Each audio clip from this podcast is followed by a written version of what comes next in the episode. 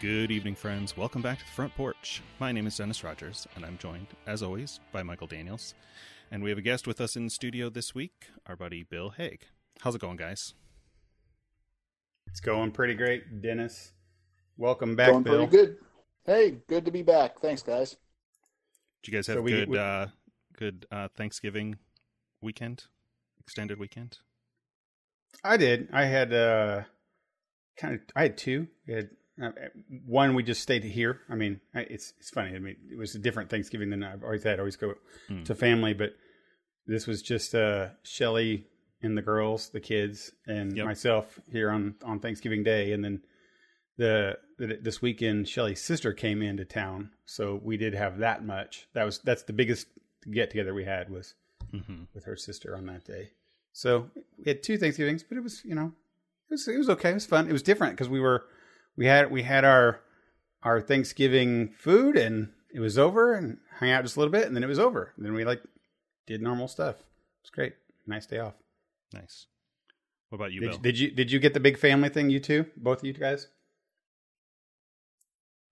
Uh, we pretty much around here we did the uh, small family quarantine thing. So, um, and that that still worked out for the best because uh, I didn't have to send any leftovers home with relatives. So we've still been eating on the turkey for days, which is kind of a win-win in my opinion. nice. Yeah. Did you nice. did you go, did you go to Terre Haute with the the in laws or, or at all?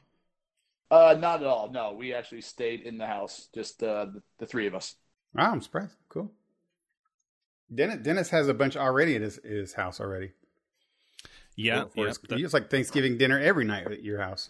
well, I don't, I don't know about that, but I there are five other adults in the house here all the time, so we're not, uh, you know, not concerned with with that aspect of social distancing because it's unavoidable, right? It's just always yeah. it's always the case. But um, we often will gather with at least um, the uh, members of my family that live in Tennessee.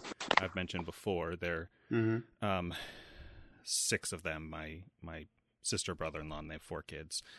Um, but they couldn't come up. They're they also are at least part time uh, um, raising puppies like my parents do, Hmm. and so both either I think both places had puppies on the ground, and so couldn't leave. Couldn't leave for for Thanksgiving anyway. You know, social distancing notwithstanding. It sounds But- like an airline term, but it's actually a puppy term. Airline puppies on the ground. Yeah, I know. Yeah, that's right. that's Puppies how that's how they say it. It just means that there are puppies either imminent or will be um, born or whelped with you know within like a week uh, window. Industry But- jargon. Yeah, yeah, all the jargon. Anyway, um, I brined and and grill roasted a turkey, and oh, nice. um, I used the carcass to make some some broth, which was pretty cool, and we put that in jars so it'll it'll keep for a while. Wait, I thought I thought you had like a super special like grill thing that you had used in the past. I remember Uh, seeing pictures. that's what I did. Um, we we have a um an egg shaped uh, Kamado grill. Uh, it's not the big green egg, the ceramic one. It's just a metal one. Um, and so it's a it's a little tricky. It's we've let it get a little rusted in the bottom, and so it's not as airtight as it's supposed to be. And it was kind of a pain to keep the keep the temperature consistent. But um, I made a brine with uh, soy sauce and stuff in it, and uh, it turned out pretty good. The only thing Nice. I didn't nice. Only thing I didn't make breaking tradition was uh, for the first time in like eight or nine years I didn't make any cranberry sauce, which I was a, I was a little bummed about. But uh, my sister who lives in Tennessee is one of the ones who always uh, requests that, and she wasn't here, so there was nobody really pushing for it. And by the time I remembered, we were like you know half an hour away from dinner, and there were no fresh cranberries. So I'm like, well, oh well, make gravy. Oh wow. Man, I'm I'm think I'm what I was thankful for this uh this Thanksgiving is that uh neither Shelly nor her daughter likes cranberries. So that's what my thankful thing was. I, I'm not a cranberry person myself. Although we, we did try a little bit of it this year. The sauce, not not like those jelly jello things that Oh yeah, of a can. nobody. I I think my grandpa liked that stuff, and nobody else in the family did. So we've. I don't think I've ever had it. Ugh. I think Well, it's more of a running joke now in my family. Is like Mm-hmm, somebody don't forget the cranberry. cranberry can that slops out. That, yeah. Yeah. My mom used to love it. My grandma still does. The um, we I'll tell you what the the cool good thing for me with it with that was that we had a small thing like we we actually on the just a little third the actual Thanksgiving day there was no sense in us making a whole big turkey and all of the fixings and everything because there's just you know two adults and two kids that's Yeah. it Yeah. so we we did we went ahead and ordered from Cracker Barrel and got like meals I've I've heard Oh, of nice. that. I've, I've heard that. Uh, have you done that before? uh no we did I like I'd say 10 years ago we Oh, you we all you went know, there one time You know what I'm thinking? Last uh last year around this time, I was passing through Bloomington and made it to um the tailgate giving tailgate tails Mhm, mhm. tails giving whatever. Yeah. Um, and Trotsky had gotten a bunch of the sides from Cracker Barrel. Ah, was I like, can see that, oh, yeah. well, that makes sense. They their whole menu is that like, you know, yeah country farm down home cooking. So Yeah. makes sense. Well, they okay, so get this. Here's what they do. They have they have uh, you can pre-order like family size meals, meals that right. the sm- the family one is uh, serves four to six and it's seventy bucks, or they have like the the ten to twenty one, which is like a hundred and some bucks, right? And and it's all frozen, and you just and it, with instructions on how to heat it, right? Okay. Um, and you pick you can pick that stuff up like a day before or something. And they had trucks outside of Cracker Barrel this year, and they stopped taking orders for them the Monday before because they were um, they were already sold out. Um, actually, it was the Friday before they were already sold out. Um, and and they they said, but they do they don't do take pre-orders for the meals, but they will have meals on Thanksgiving, and you can call in the morning and kind of pre-order it. Sure. And they knew they were going to be busy because of the whole COVID thing. But man, they didn't they didn't have any clue at how busy they thought they were going to be. Like they had roped off entire lanes for pickup lines, and those were full with lines to those pickup lines. I mean, Oh, it's, wow. it sort of makes sense because if I picture, you know, people stuck at home, they can't get together, um, you know, and you think about all the, if you're if you have a normal get together of ten to twenty people, you've got all of that food making sort of distributed among various members, and there are probably people who, you know, have never made the turkey. And so they're like, Yeah. "Oh, do we? Do I want to figure out how to roast a turkey? You know what? Tr- Cracker Barrel has. Let's just buy it. Yeah, and, and, and all they have is on there was one meal. The menu was one meal. That's it. The Thanksgiving meal. Nice. So you, you, you can't. It's not like when you called, you had a big choice, or that they were having to slop different kind of things together in packages. They were just like, "How many meals are you wanting?" You know, type thing. Yeah, I Which had was pretty good. for for us. I had assumed we were gonna, you know, be pretty low key and maybe just like I was thinking about just taking some turkey or or um, some chickens or a really small turkey and making trying to make like a pot pie in a skillet or something like that. And I think my parents, with so many of my my siblings and extended family not not able to come, they were they were ex- extra nostalgic. Dad got like a twenty pound turkey for six people. Oh, wow. like, okay, well, I guess we're making a big turkey, but it's it's all good. That's great. Hey, for for those uh, who are not in the U.S. listening to this show, this whole time we've been talking about ten minutes into the show that Thanksgiving is a an American holiday that we celebrate, and, and every year its its primary thing is centered around having lots of food, which most mo- most uh, holidays are, but this one is in particular centered around having a turkey and like very country, what we'd call in in America country sides, mashed potatoes, gravy, corn.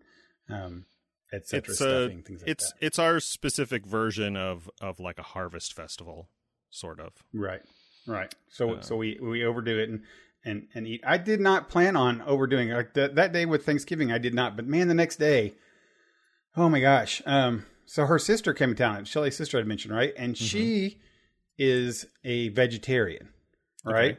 But she goes all out with like she wants to make the Thanksgiving meal so that she can one take on the responsibility so that she didn't have to you know be a complainer. She'll actually make the good food. And then she makes like fantastic food that's meatless which i tend to say like that's you know blasphemy that you would do that. Um, but her i'm just going to say the word tofurkey is Yep. phenomenal. I, I cannot believe i would say that that stuff is so delicious. Interesting. not not that i'd say tofurkey is delicious but whatever she makes with tofurkey is delicious I feel like I'm gonna I'm gonna say you know maybe maybe unpopular opinion, but turkey is not. it like it's part of the tradition that we eat it on Thanksgiving, but there's a reason that we don't make turkey any other time. Like you buy it at lunch at, at as lunch meat and stuff, but your basic like the white meat is almost always super dry and Yeah, it's yeah. it's a real has to look like it's not that great. It's not really most of it is not any better than chicken.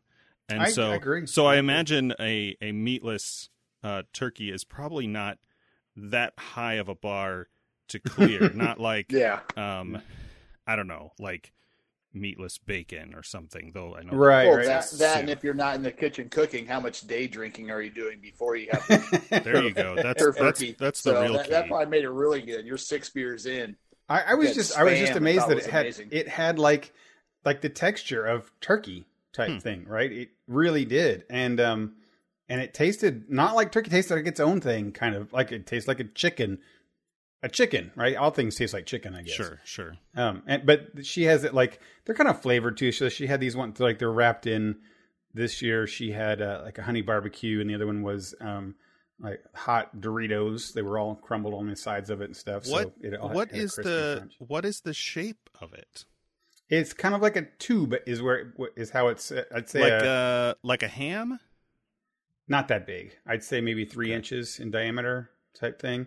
Okay, and then so and so like a, and then- it's sliced up Hmm. into so there's circles type stuff.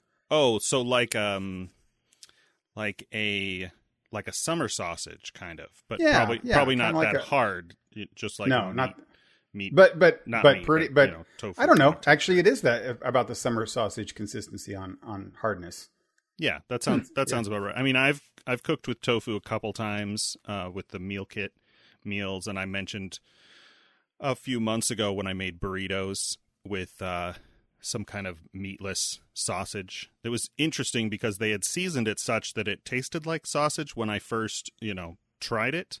Um, But then in the in the finish, in the aftertaste, I could really taste the the tofu part of it. But it was part of a burrito, right? There's like, you know, peppers and beans and everything else like Right. masking all that flavor. It actually I liked that better than the burritos I made with ground turkey. To go back to Yeah. on turkey a little bit. Yeah, true. And and and I will say that beyond this year, um, last at least five years, I just don't have turkey. I just eat ham. I'm fine with no turkey. It's too, like you said, too dry. It's the.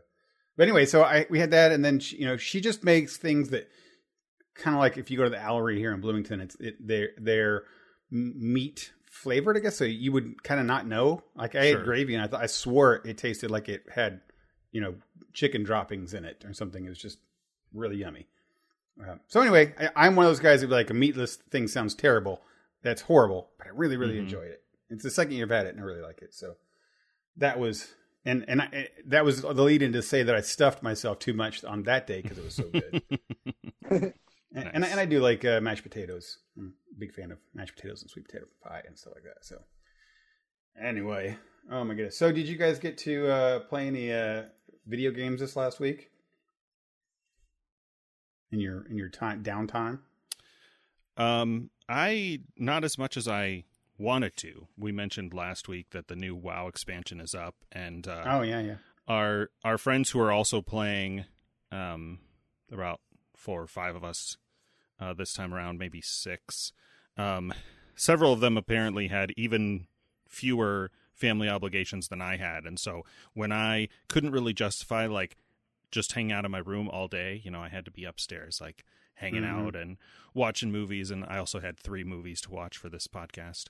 Um, my friends were on WoW all the time, doing all the things and together, and that was very frustrating for me. Sort of uh, uh, Wanting a, to be a part of that. cast that, yeah. cast a little bit of stress over the whole weekend, but you know, I I made food and tasks and still had a good time. But Right. we're playing that, we're liking it. It's uh, it's all it's all new things, but uh, Awesome, awesome. Yeah, I'm I'm I'm playing still playing Neverwinter and mhm. really really enjoying that. I think one of the parts that really makes it even more enjoyable for me is that it's D and D stuff. I I said in the past show when we talked about it is that it coming off a Japanese MMO, I, I it feels very American. So I feel it's a weird comfort home type thing playing Hmm. stuff with things and dialogue and presentation and stuff.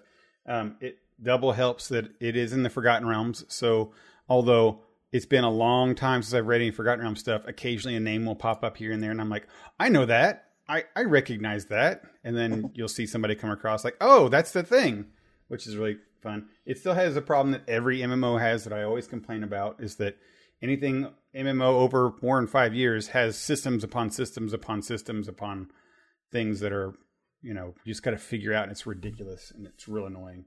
So I still struggle every time I play that game with, okay, how many more things are they going to tell me about? How many different kinds of coins are they having? And what's different kinds of reputation or whatever? And Is the it's is the combat in that game uh, based on a particular edition of Dungeons and Dragons, like uh, Neverwinter No. Nights was? no, not at all. Is Um, it is it similar? Like, do you have like same spell names, magic missile, and so forth? Yeah. Yeah, yeah. It's got the it's it's D and D flavored. So you have like that's one of the things. Like when I I get these things, I can see a spell like um, a ghost sound or something, right? And and I I I know from all editions of D and D what ghost sound basically does. I kind of know what this is doing, right? When, and, and you get a fireball. Okay. I know that it's going to be an area effect fire based thing that causes damage over time, right? Um, so that's just an easy one. But there's ray of enfeeblement was an example one I got yesterday, and I know that it's going to you know make them a debuff type thing because that's what D and D it does in D and D, and it's a, a channeled ray thing, which it does in here. Uh, if there's anything, I'd say it does kind of got fourth edition ideas, meaning that it has sense. it ha because that's I think when it was originally made. It has uh you know all D and D has been turn based type stuff, right? It's been turn based combat, but Yeah. Well, you here can't it's it's you can't run timer. You can't run cooldown timers in in a table. I mean, I'm sure somebody has, but sure on the tabletop, Yeah, it's, it's- easier to just say turns. It, it's more it's is definitely an action RPG that you can play with a controller for sure. Yeah, yeah. Um, but the it, it deals with things like um, in fourth edition you had dailies, encounter powers, and at wills. That was probably the biggest defining characteristic of that, I of that genre or that series. Yeah, Bill Bill played that a lot. Um, and so you would you spells or abilities that you would have once a day because they were the most powerful. You'd have encounter powers that you could have only once every time you fought and then at wills, which you could have any times you want. So they got less and less powerful type stuff, but more staple bread and butter. And they've translated that into the game same way that you know if you're let's say you're a healer class, a cleric or something, your at wills that you can cast all the time have some kind of heal to it. That way you're always able to do your kind of primary role. Hmm. Um, and then you have your encounter powers that just have a a, a longer cooldown, not not terribly long, maybe like thirty seconds or so that you can that are more powerful and more Yeah, yeah. defining of you of your as your class. And then the dailies that happen once every like maybe once a dungeon. They take a long time to fill up, um, and then they do big powers and such. So which are pretty cool. So yeah, and it, it's uh, and I keep going into it. The best. I don't want to talk too much about it because we talked about it last week or so, but it's got um campaigns. You know, it's got the like we when we talked about um Final Fantasy, we I often complained about the main story quest where it all goes into one long massive story. hmm This breaks it the this game breaks it into chunks so that you can start a campaign and there's 12 of them out and they're kind of like the main story quest in Final Fantasy but just chapters, right? And they're self-contained stories. Okay. Um, so you don't have to run one without the other, right? They'll say, "Hey, the dragon cultists have been harassing the people over in Eben, whatever. You know, can you go look at?" And you start and accept that campaign. It's got its own mechanics and systems and reputations and and trials and dungeons and stuff. Um, and you can do that, or you can go do this other campaign or this other campaign, and then when you're done, you can invest in it. And I really like that. I like that I can do whatever which one I want to do. Um, yeah, so that's that's kind of nice. But anyway, it's uh, got its own problems with systems upon systems upon systems. So I've been trying to get Bill. Bill came over last week. Uh, I've been trying to get Bill to buy Mortal Kombat 11. Have I talked you into that yet, Bill? Getting close, getting close. It's in my shopping cart. Virtually. Dude, it's like fifteen dollars. You just got to push it. I'll, I'll send you a fifteen dollar check. How's that? all right. All right. It's like paying to play to beat your butt online. Ah, see that, that's that's the thing with Mortal Kombat is that uh, on November seventeenth it came out where it's crossplay now. So Hmm. that meaning it can play between Xbox One and PlayStation or Switch or PC. Um, and uh, Bill has an is an Xbox One owner. That's something that. Okay. I, I, what, what generation was it that you decided to go to the dark side? I forget. Like, just Xbox Um, 360 generation. About halfway through the 360 generation. Yeah. And so Bill has always owned, owned three or Xboxes, and I own PlayStation. So That's can't. that's around the same time and generation that I switched the other way. I I mean, I was not a current uh you know, like a new console owner for a long time because I did PC gaming and my PC was never all that all that particularly powerful. I was, you know, very like uh uh s- spend money averse, whatever the term for that is, Mhm, spendthrift maybe. Um and I got an old Xbox around, around the time I think the 360 came out, maybe uh, within a year before, um, so that I could, uh, well, what we now call jailbreak it to um, Right. to make a media a media machine, and then when, well, I bought the Switch, uh, not Switch, uh, the Wii on launch day. We've told that I've told that story before, um, but that was a you know sort of social thing, and it was a cheap console, inexpensive console, I should say. Um, and I bought the 360 to use as a media machine because it had better um, like file network uh, media playing capability out of the box than than the PS3 did. And Mhm. then um, at one point my apartment got broken into and they stole my Xbox and Oof. Guitar Hero guitar Yes. and and all of that stuff and I was like, well, this seems like a good opportunity to switch and it wasn't for any specific reason and I think we talked about this a couple weeks ago when we were talking about consoles, but that uh, the only two of my friends that I interacted with regularly who played on consoles and not PC um, or both, you know, the one the console they had was the PS3. And Mhm. so I was like, eh, you know, I might as well switch. And it had at the time like the multiplayer was free. You didn't have to pay for Xbox Live. I think that was the only real um, oh yeah.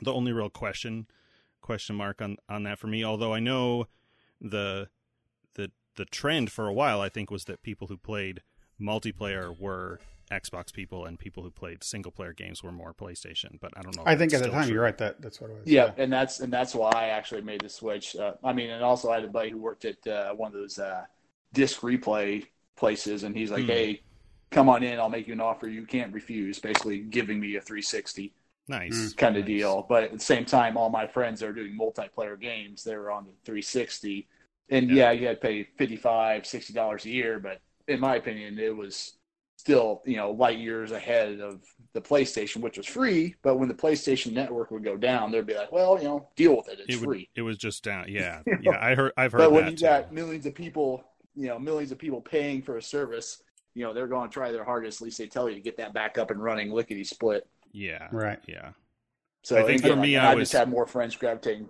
yeah. That Online makes perfect games. sense. For me, I think I was mostly using it for Netflix, and I was like, "Why am I paying for Netflix and Xbox Live? Like, I'm not. I'm not doing Yeah. online gaming. Why am I paying for it?" Right. Uh, Yep. Ju- yeah.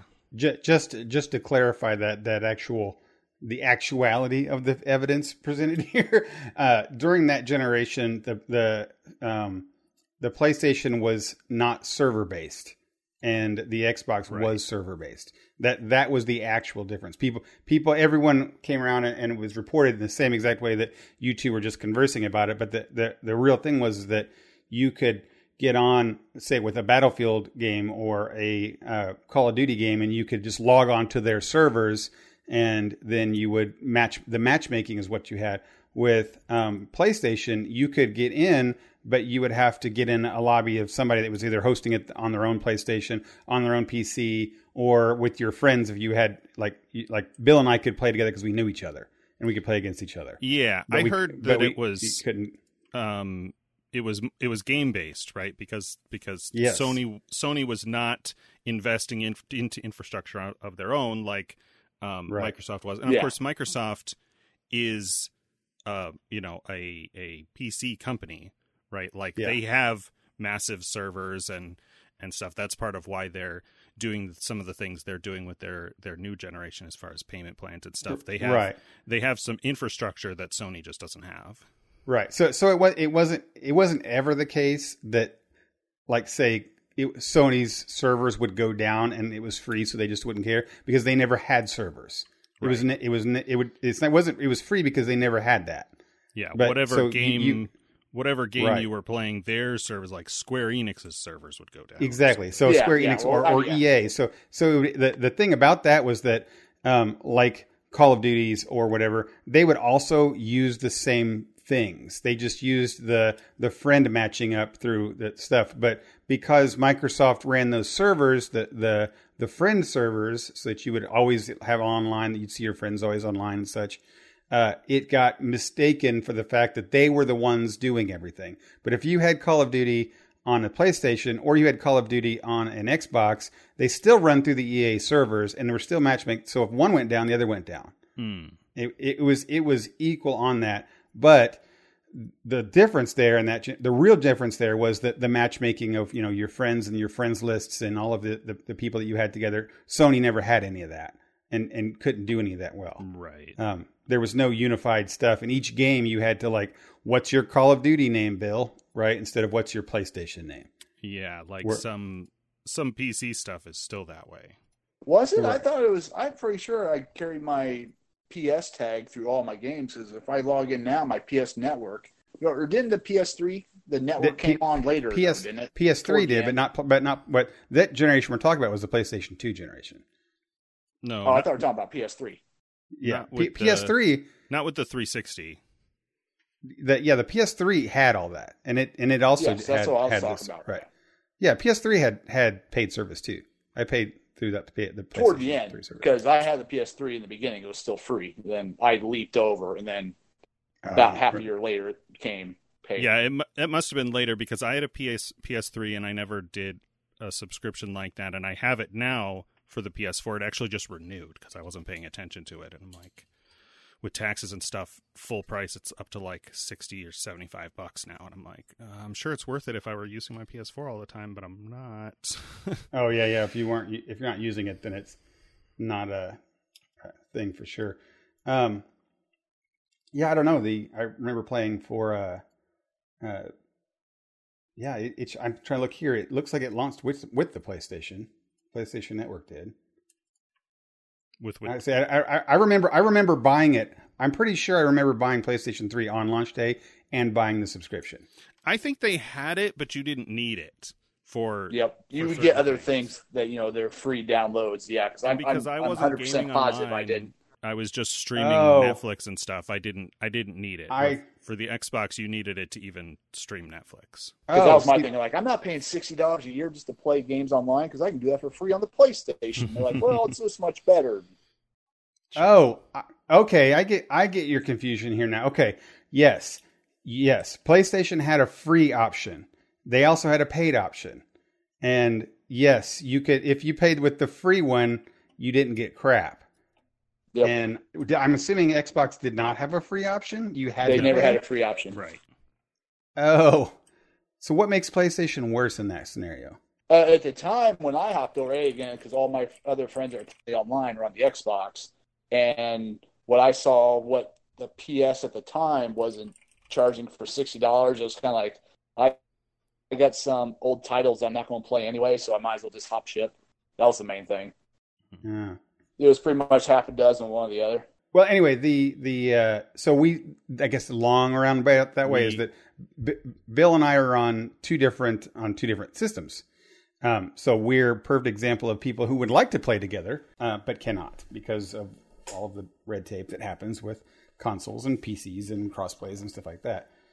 Uh, Dennis and I have talked about this ad nauseum in the last several months. Um, but uh, Mortal Kombat has a, has a workaround, and that's still in beta right now. And we tested a little bit when he came over a couple weeks ago, um, where you can just do just just with your friends, right? Like if if we're friends, we have a NetherRealm Studios account, we have a specific name, and then we can play play each other. So it's not like the big matchups and all the full featured stuff that Mortal Kombat has for matchmaking and King of the Hills and stuff like that. But um, they, just in their beta, they're they do this. So it's our other friend Anthony is him and I are going to start playing that one pretty regularly, and we're trying to get Bill in it.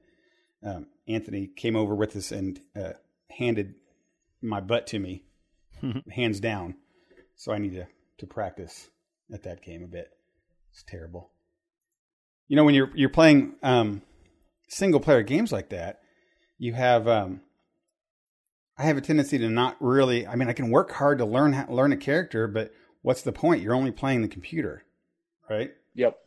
Sure. So, I mean, you can play anonymous online people that, but they just feel like a computer on hard mode, mm-hmm. right? Like, Yeah, that's no way. Yeah, a computer won't learn that you're going to do this same move over and over and over to get past it. Once you figure out that move, you know that the third character on the fourth board, you can throw a fireball and it'll hit them every time. But the human, the human AI will be like, "Hey, no, I'm gonna block this time, or I'm gonna jump over." And you're like, "Oh, I don't have the counter for that." Right. Right. Yeah, I, I, I should I should start someday embracing online play with fighting games, but I'm just it's, it's uh, Bill and I used to have this thing where we would go to um we were, we were we grew up in Terre Haute, Indiana. There was a college there called Indiana State University, and they had an arcade down there. And Bill and I used to play at the arcades at, at the mall. But if you went to to ISU where the college was, then you'd get um, the international kids who were Mm. there, and they were phenomenally better at, at Street Fighter than you could ever be. So it's one thing to start whipping up on each other at the mall, but if you went down to ISU, you'd get whipped up real bad, like they were robots. Yep. they were so good. It also cost a little bit more. You weren't using tokens; you it was actual quarters, if I remember. That's right. It wasn't Quarters. five games for a dollar; it was two for a dollar, and you you lost pretty quick. Right. You'd lose real quick, and they'd be like just nomming, nomming on you, no problem. Ugh. Nice. Anyway, goodness gracious. Uh, yeah, I, I, I've been trying to play more. I did buy that uh, that Avengers game and played it, and I talked about that last week. I've only got to play a little bit of it that I, that I wanted. Still playing the story and it's mildly entertaining, but yeah, it's good. Uh, we did. I did get to go last weekend and last Sunday. I decided to uh, brave the, the the stigma of going to the movie theater, though. Sydney and I went ahead and went to the movie theater last weekend, and uh, I, Did I was I was very timid in doing it. Did you go We watch? went- Did you Did you go watch Empire Strikes Back again? I, if it was there, I would have, but I, it did not. Uh, there there were more people though watching watching um, Empire Strikes Back when I went then than there was for this. We went to go see the Croods too, and and I didn't. I I thought the Croods was a very underrated kids movie. Like it was very entertaining for adults and kids. Okay. Um, and, and Sid really, really liked it. And when we went to things to pick out to watch, uh, it was between Elf, um, A Christmas Story, and then The Croods 2. And she really wanted to watch The Croods 2. Um, it was very, very entertaining and very, very fun. But there was only like three families there of uh, like four kids, or not four kids, four people. Um, so it was almost like a whole theater to myself. And although it felt very sad because you go in there and there's only the workers there. There's like Mm, three workers all together, one at the very front, one at the stand, and one at the entrance or something, you know, picking up stuff. That's and there's nobody else in there at all, and it just feels like and they're all like very happy to see you because thank you for giving us some kind of money. But Yeah, exactly. the the guy was the guy that took the ticket. The kid was really nice, and he was. I gave him my Stubs card, which is it's an AMC thing, and um, I'm I'm usually an, an AMC A plus member during normal non COVID times, and that means I get like three free movies a week.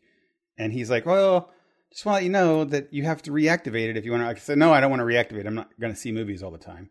He said, "Oh, no problem." He says, "But so the word is, and get this one, you're like this." He said, "It it's looking like we're trying that we're shooting for next March that we'll think that we might be able to start having A plus stuff uh, back up again. They're hoping to get more people back in here."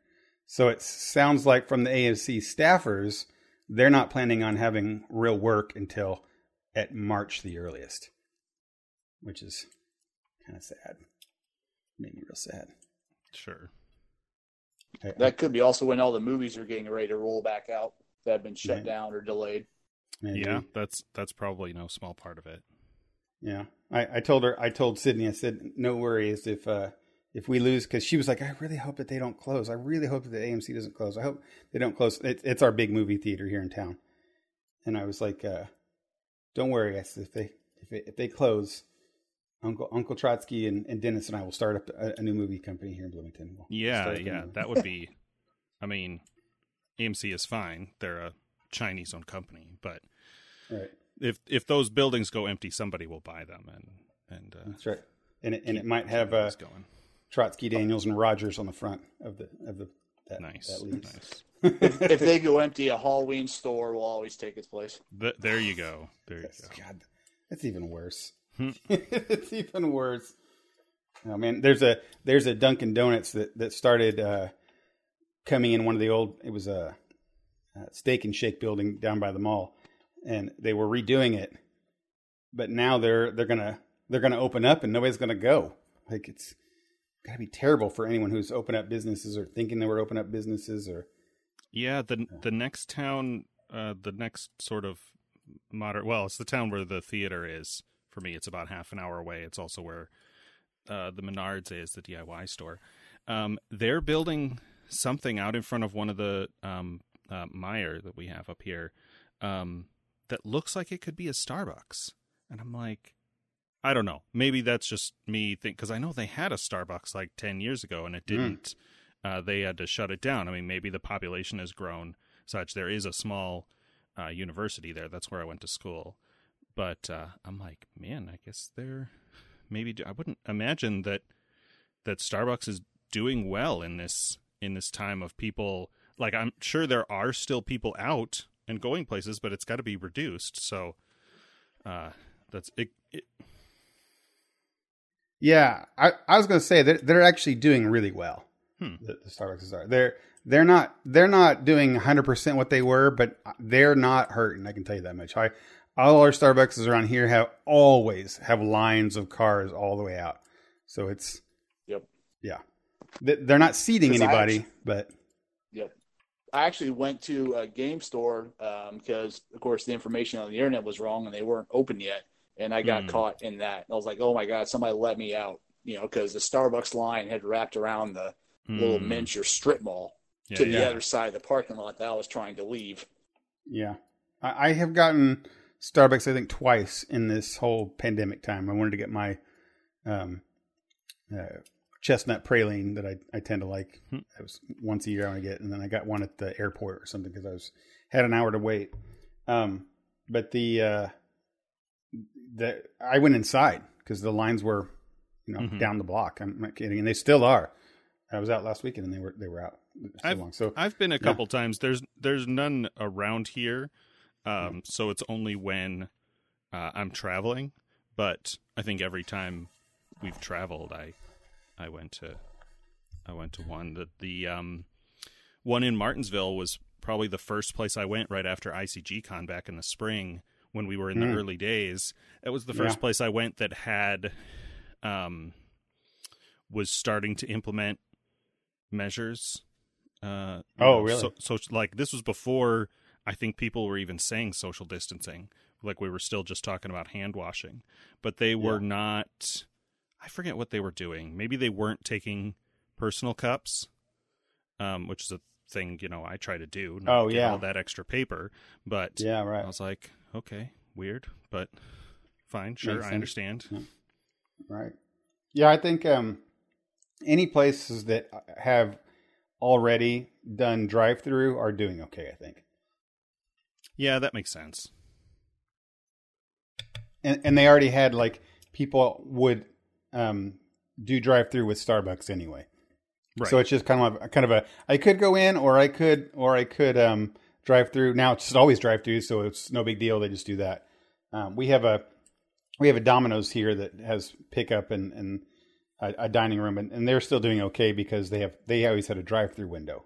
yeah, Um, yeah. We but have whereas other our Pizza. Hut. It's the same the same way, drive through or delivery.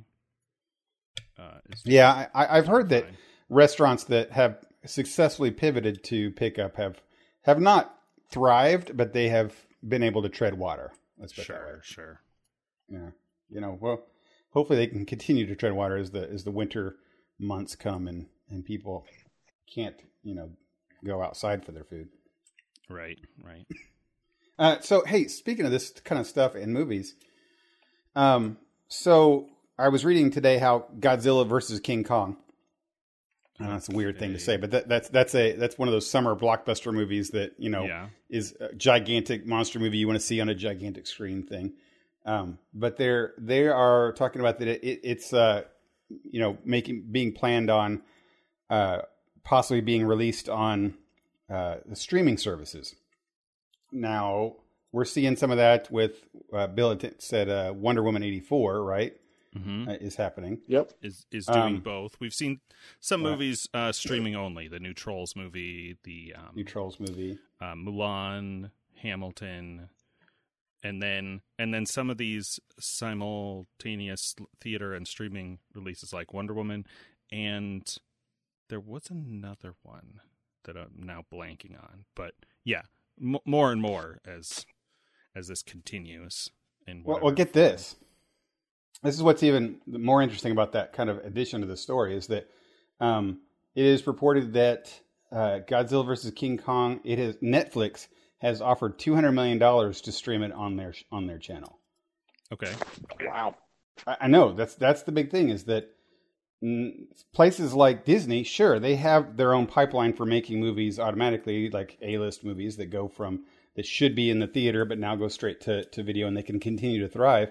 But Netflix can't compete with that, right? They have they don't they have their B list constant B list movies, um, but nothing big screen type worthy, I guess. Um, so they right, right. they're they're looking at paying for first runs now, which before would have been unheard of, right? Because you have theater groups and unions and stuff like that that complain and and picket and Yeah, stuff. yeah. you can't anymore, right? It's like you totally cut the legs out of underneath that. How do you feel Mhm. about That- that That, that whole that whole thing? Yeah, I mean, it's how do you feel about that? I mean, is, is it? I know it sounds like it's good for the consumer, but it feels like it's bad for going to the movies. I guess, but I guess if you don't like going to movies, it's okay though, right? It's kind of a boon in general, right? Yeah, it's hard to say. I mean, more more choice is always better for the consumer. Um, but I agree with whichever of our friends, uh, Pete or Trotsky or somebody, who said that the one of the main values of the theater is is being in that window of conversation. Right? It's the, the whole reason that we, as a culture, make such a big deal about spoilers. Is if you have seen the thing that's new, you get to talk about it with all the other people who have seen it. And Oh, right. the like renting it and seeing it at home, even if it if you have to pay more for it, there's still somewhat of a barrier, right? If you're saying like, oh yeah, we're not going to pay thirty dollars, we're going to wait until it goes into general Right. streaming. Um, I, I remember that. I remember I saw about that because I think I now I remember saying that for me it wasn't anything about the conversation at all. Kind of like this croods thing. It's not like I went to the to the movie theater so that I could talk about it with friends, right? sure, sure. Mhm. Right. Not like not at all. That wasn't had had nothing to do. More had to do with sitting in this nice dark spot watching a movie for an hour and a half with Yeah, and I think that and- I think that experience will continue will continue to happen. I think there will be en- enough people. I mean, maybe not to the same degree. You know, maybe we'll get back to a place of, um, you know, having two or three screen theaters and having it be more of a more of a quote unquote luxury experience. I don't know. I mean, it's yeah. it's hard to say, but I, I, I can say I, I hope I hope that they don't die out is the biggest thing. That would be a, that I, I I still think that um, drive through or drive drive ins have a, a great experience that people should do, and going there is different than you know any other even going to a movie theater or staying at home. You know, going into your car and sitting there and playing out with kids out in as the the the sun sets and the the music playing throughout the stuff, and that's a whole different experience that just is kind of gone in the in the world these days. Um, and it's a, it's kind of a loss. So losing movie theaters, I think, would be the same thing. Yes, we could all watch it at home, but I think that just eventually leads to less quality movies. It just we end up having Netflix stuff. Right? Well, then, like you said, the experience of going, I remember being even younger, like my parents dropping me off at the front of the movie theater, meet with my friends. You know, and then later on in life, when you can drive, like, hey, let's go see this movie, and then go mess around afterwards, you know, that kind of stuff. Yeah. You know, if those go away, you also Yeah, miss out. yeah. on that I don't. kind of I don't think that desire will will go away. I mean, drive-ins have been in decline for decades, and they're they're Yeah. still not gone, right? Right. There's right. still Yeah, a couple. sure, not like truly it- gone. Yeah, it's not a mainstream part of the thing. It's just like, well, not just like, but it's similar to how there are still people who ride horses, right? There are still horse races and a whole, you know, I mean, setting aside things like the Amish, uh, like we've had cars for over a hundred years, but horses are still around and people still use them for things. Um, they're just not the the only you know they're not the primary option anymore. And i don't i don't know if that'll happen to movie theaters um but even if it does i don't think they'll disappear. Right. they'll exist but- in some form. It just might not look like the massive multiplex system that we've had. Yeah, I, I one one of my uh, was it doom and gloom fears is that we we end up what we end up with is TV and TV and Netflix quality media. Like we've always had ho- the capability to do home entertainment with movies and and film, but it, it invariably has never been the quality that you get at a, anything. Granted, there's tons of crap movies that are on the theater and tons of yeah i decent movies that are in, in at on the on the television. I, but I don't know. I don't know that I buy that that association because, um, you know, before before home televisions were ubiquitous, you had you know just basic news. You had real you know just sort of factory cranked out um, kind of movies in the in the 30s and 40s kind of like the yes there were definitely good movies being made but there was also plenty of just forgettable uh you know sort of mediocrity i think we see more of it now just because there's there's so much more of it but it's not it's also not as if everything netflix has made is terrible right? Like stranger things was huge and granted that's tv but that's still Sure. like that's tv it was never meant for the big screen. Um and there are we also get a lot of movies that go into theaters that are not that are not big screen movies like you said one of the movies uh, that you had for an option was christmas story christmas story is a great movie one of my Right. um, favorites but it's Right.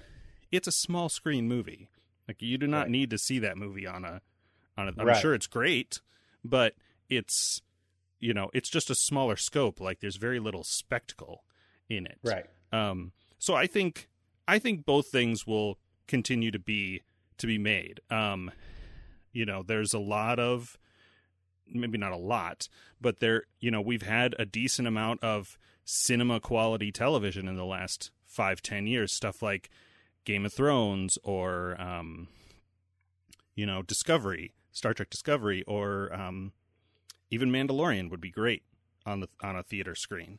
Um, Right. That, that's that's kind of one of my examples. There is that we we get we get some good stuff with like the Mandalorian with with good production quality and it looks very movie quality ish stuff. But um, I can tell you that seeing if I saw that on a big screen, it would have a totally different impact than than I watch it. And I and I had a bit, you know, like this last week, without going to this last week's one, had a big impact. But it would have an even bigger impact if you were able to feel it, be focused on it, not have someone in the kitchen saying, "Hey, do you want this for dinner?"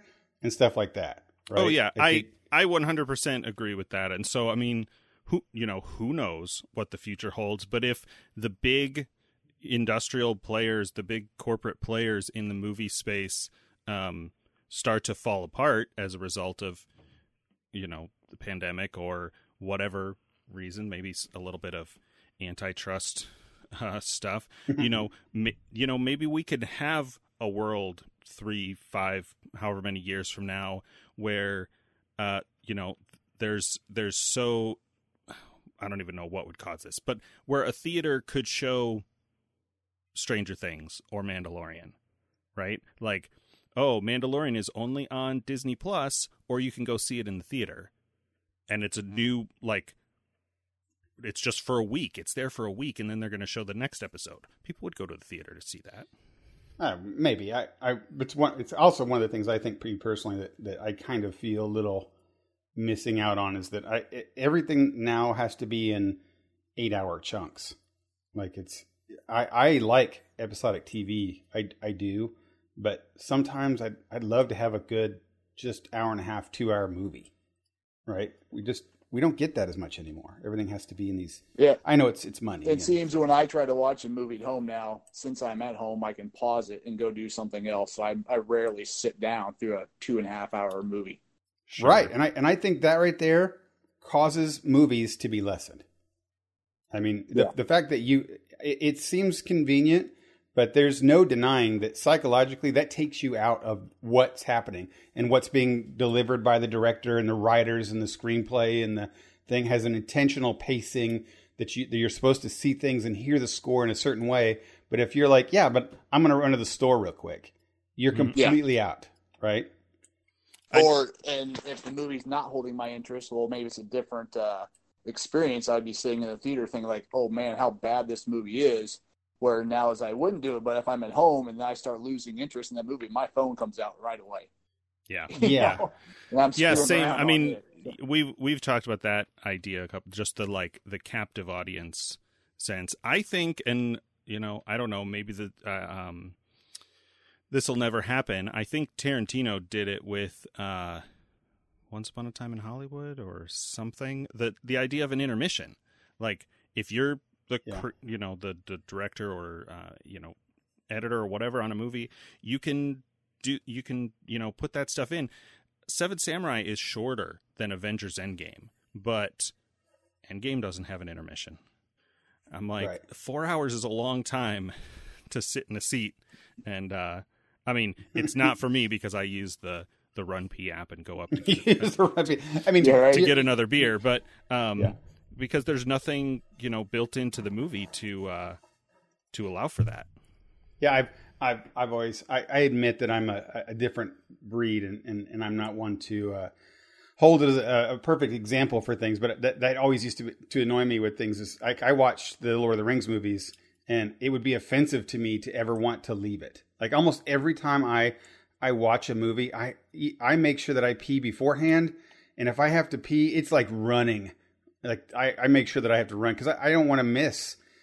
It's, it's just something in the back of my head about missing something. Or oh, I mean, I absolutely you know I mean? agree. I just think that as the person making the movie, you know there are there are breaks, right? There are points where you've finished up a lot of action, you're about to yeah. move into a different sort of sort of phase of it, and you could put a break there instead of right. people right. having to you know rush out because they've got you know a small child with them or whatever or they want another beer like me um and end up missing part of your movie you know, you know that that wouldn't be a terrible thing to do. It would be actually a really positive thing to do, like with Endgame, to put an intermission in Endgame, or um, in the Lord of the Rings movies and such that it, it, causes breaks where you could go out and remember we used to talk to people like yeah. you go out yeah. and, and, talk and get you get sales for the for for more popcorn more candy more soda exactly right um, and then like oh man that was so cool like you can't believe what's what's iron man gonna do now right and then you go back in and watch the rest um, or in, in, in, Bill's case, you could leave it too, right? You're like, I'm out of here. Screw this show. Yep. Yep. yep. Yeah, so yeah, they, they, should bring back the intermission. I'm I'm with you on that one. That's a good idea.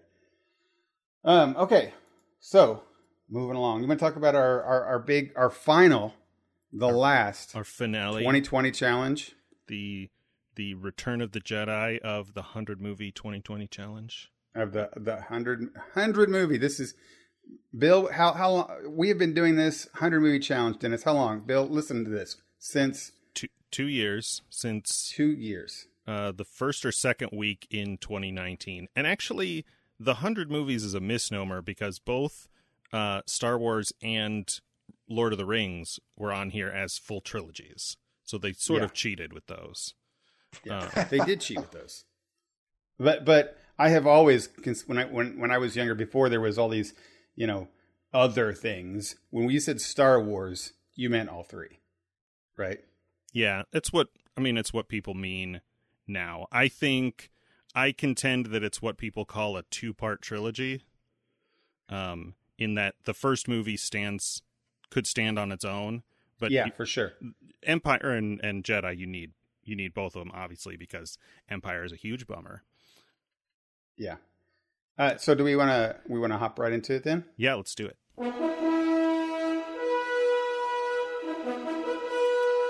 All right, so this week, as previously mentioned, we watched uh, Star Wars original trilogy, um, Star Wars, or as it's now called, A New Hope, Empire Strikes Back, and The Return of the Jedi. All of those. Uh, as, Sev- as you were 77, saying, 80, and 83, uh, respectively. Right. so six years in, in difference, and and none of us. Bill, did you see any of these in the theater? I saw Jedi in the theater. You did. Okay. Yes.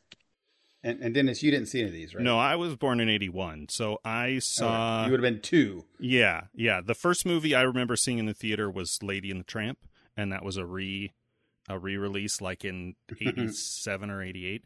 Um, I did see these in the the special edition re releases in the late nineties.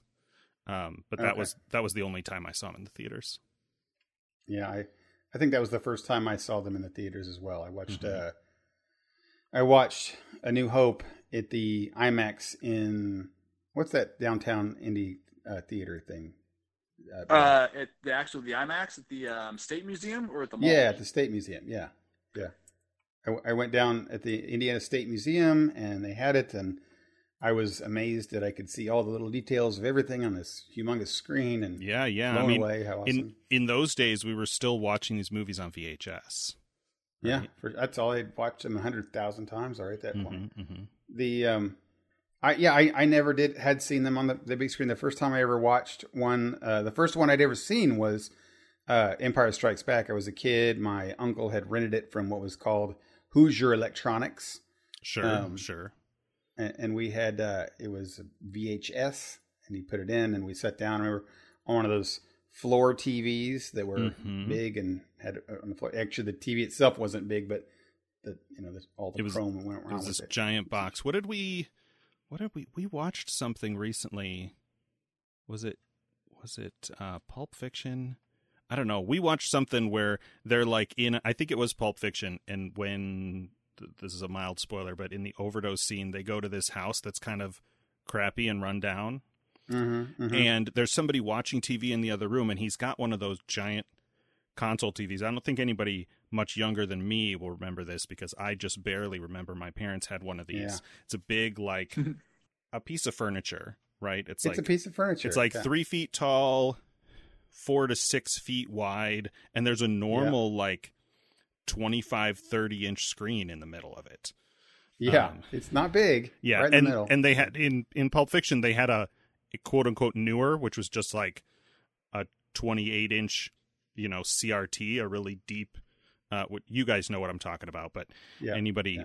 anybody younger, I sold a I sold my first uh the first TV. I guess the first TV that I bought new was a plasma, like 42 inch yeah. and I sold it on Craigslist.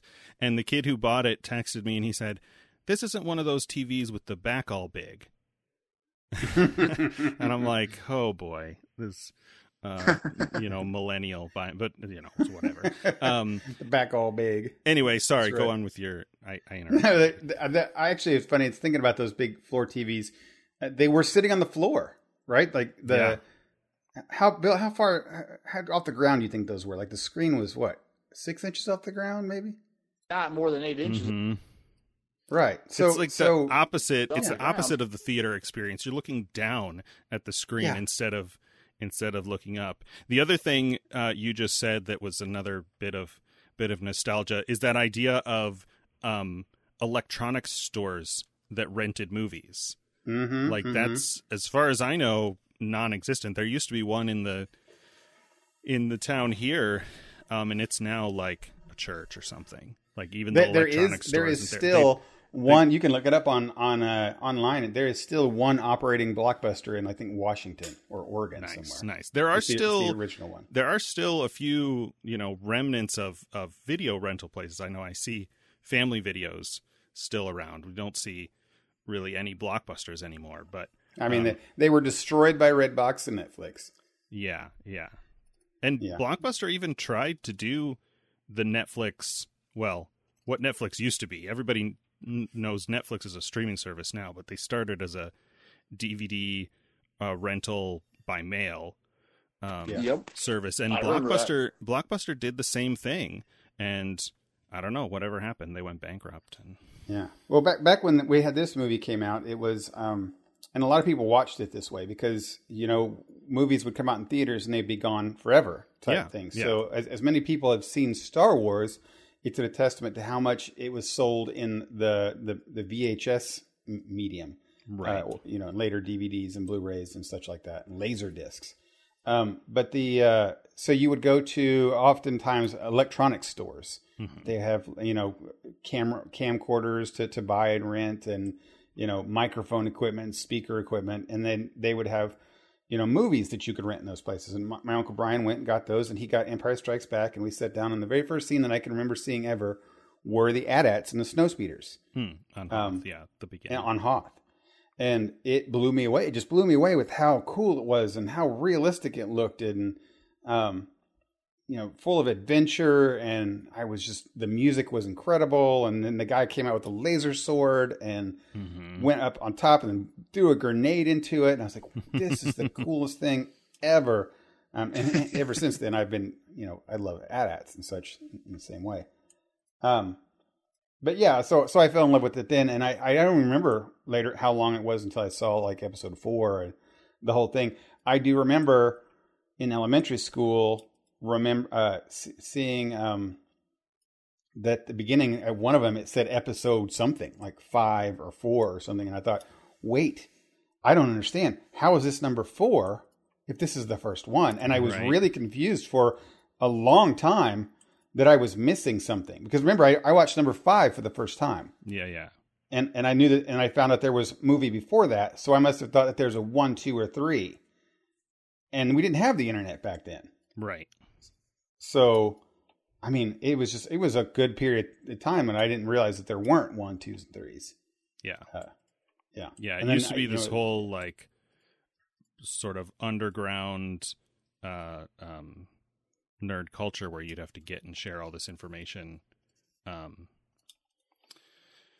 it was crazy you just was word, word of mouth like with hearsay and and stuff like that. I mean, I remember when I first cuz I was I was a teenager probably in middle middle of high school when um when I first got access to the internet and some of the first stuff I went looking for was all about Star Trek because nobody in my real life cared about it.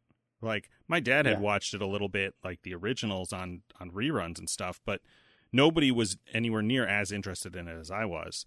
And so I was like, are there this is the internet. Is like is there Star Trek stuff on the internet? And of course there was.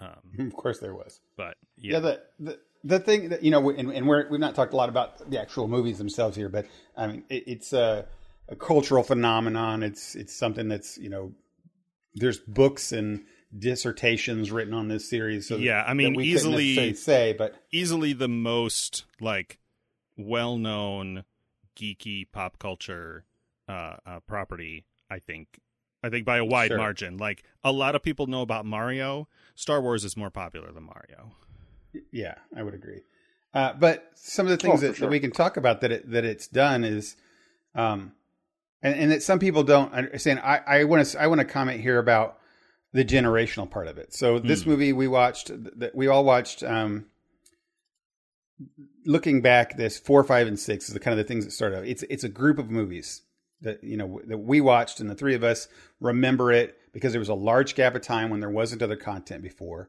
or between that. So that was kind of all there was and that was what what consisted of Star Wars. right Um, but several generations, I mean, two generations or of people at least uh, removed from that, you get the prequels with one, two, and 3 Mhm. and and honestly, as much as you know, people of our generation who just watch these movies like we did and remember that kind of a thing, all the stuff we talked about, you know, have all sorts of shade to throw on them, rightfully so. They're not great movies, but that was the Star Wars for their generation. And that's what they thought of Star Wars. They saw them in the theaters. They saw them on the big screen. They they saw the sure they saw four, five, and six, but they never saw them more than just on TV while they're playing with their other, you know, My Little Ponies or or whatever they were playing with. Um, that they didn't um, really see them as movies. Um, but when like my daughter, my oldest daughter, saw you know Jar Jar Binks or or Anakin Skywalker and pod racing and stuff like that, that was her first, as we said earlier, captive audience experience, where you're sitting there and you're seeing this huge things and colors and aliens and stuff, and it was that's that's what Star Wars were for them. Sure. Um, and then moving along further, now we have another generation later, and we've got, um, you know, seven, eight, nine. And I've talked to Sydney yesterday, and she's seen them all. Um, and recently, she just watched them all in like straight through uh, on her own, which I was Mm-hmm. proud dad.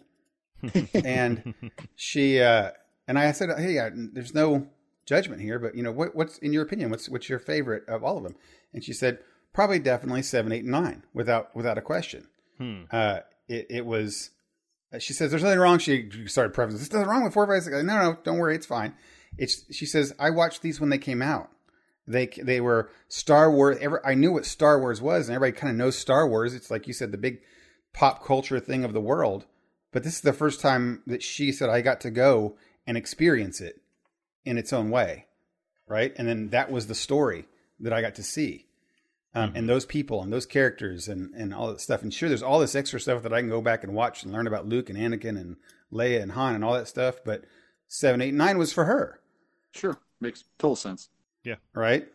And so that that's an interesting thing about you know how it culturally affects people. And we go into uh, toys and stuff. And I think because it lasted so long with us, we had like the marketing was ridiculous. I mean, we held on to that for too long. How many toys did you have, Bill? Like, did you have?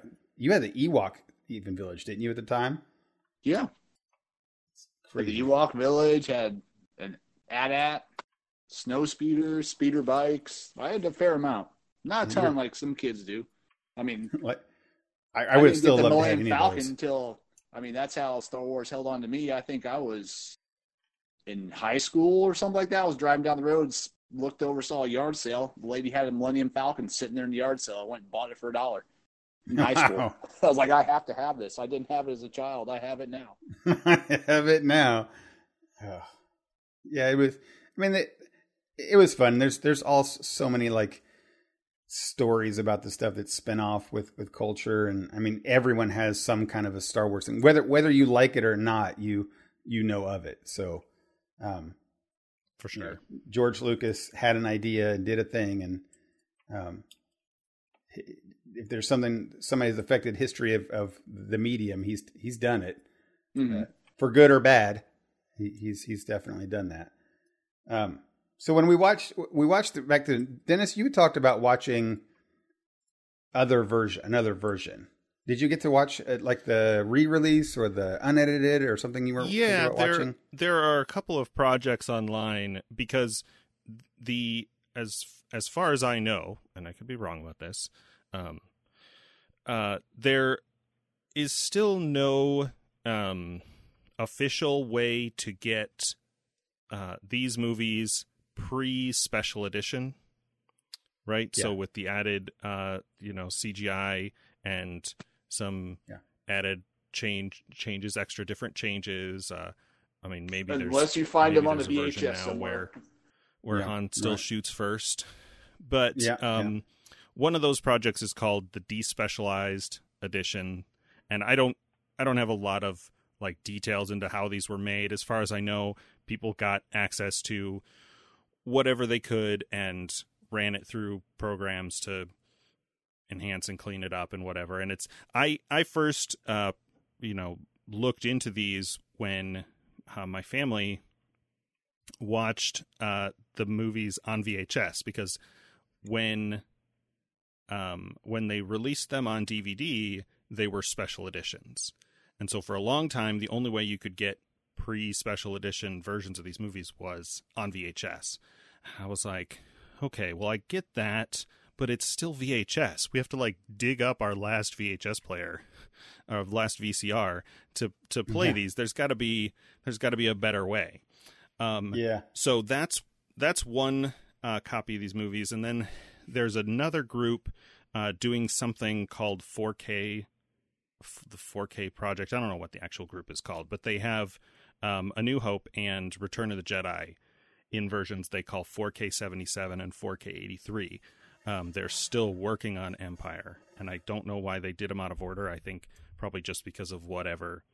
And they're ju- and they're just 4K quality stuff. Is that right? I I think that's what it is. Uh, we weren't able to watch the full 4K files because of our network in the house here, which was annoying. I think we watched them at like 1080, but still the um you know, the versions of the movie with no none of the none of the special edition CGI it was basically the main the main thing we I wanted to see like as close to the original theatrical uh piece and experience um yeah. as I could get.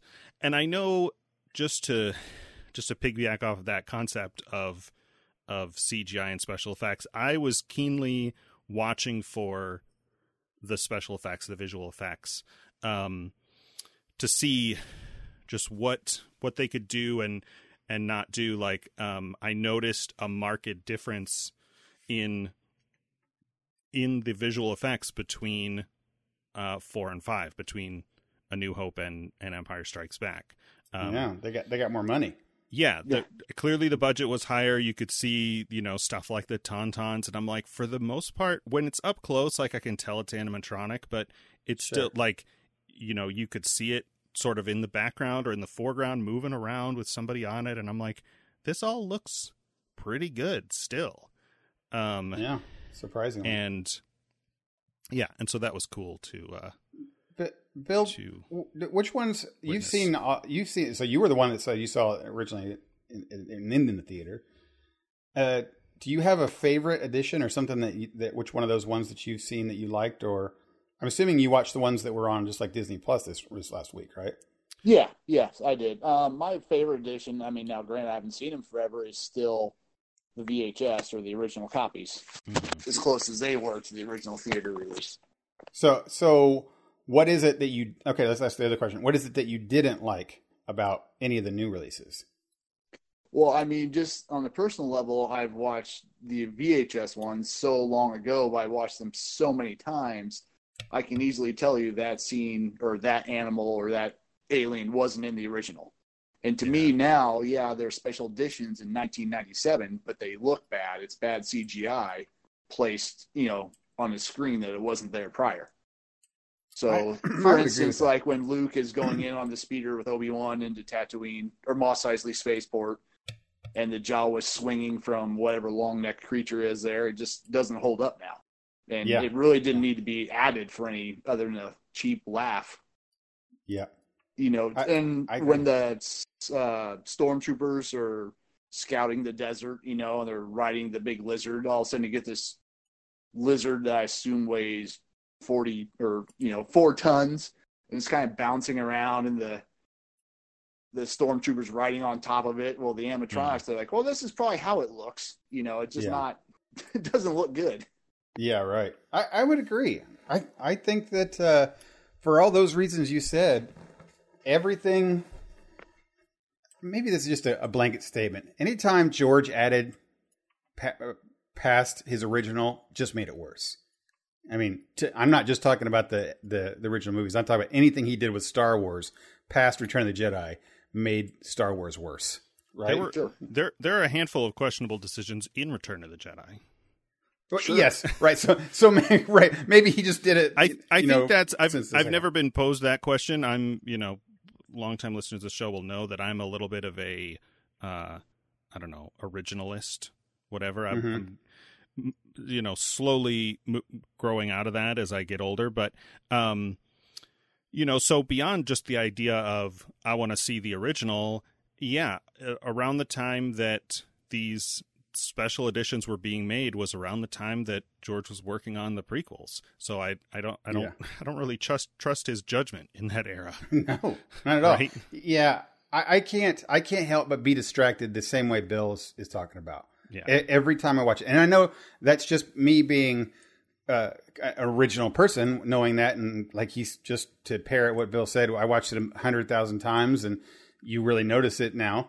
But it's it's all bad. Like it's all bad. There's there's nothing new that was added that was good. You could argue that um, Han's meeting Jabba was a good addition, but then again, um, Lucas messed it up by putting in a really, really terrible Jabba in there Mhm. because it was a human actor that was Yeah. Jabba in the original footage. Um, but it was just, it's just every scene is horrible, and then they go even worse in Return of the Jedi when they had it in the, is it Max Rebo dance scene in in the Jabba's palace? You're like, this, this adds nothing. Nothing yeah, was I, added. I, I sort of we had a little distraction conversation when that happened. The scene that we saw in in Return of the Jedi, there's a there's a Muppet looking thing with really long, like elongated lips, singing yeah, Mhm. on the stage, Yeah.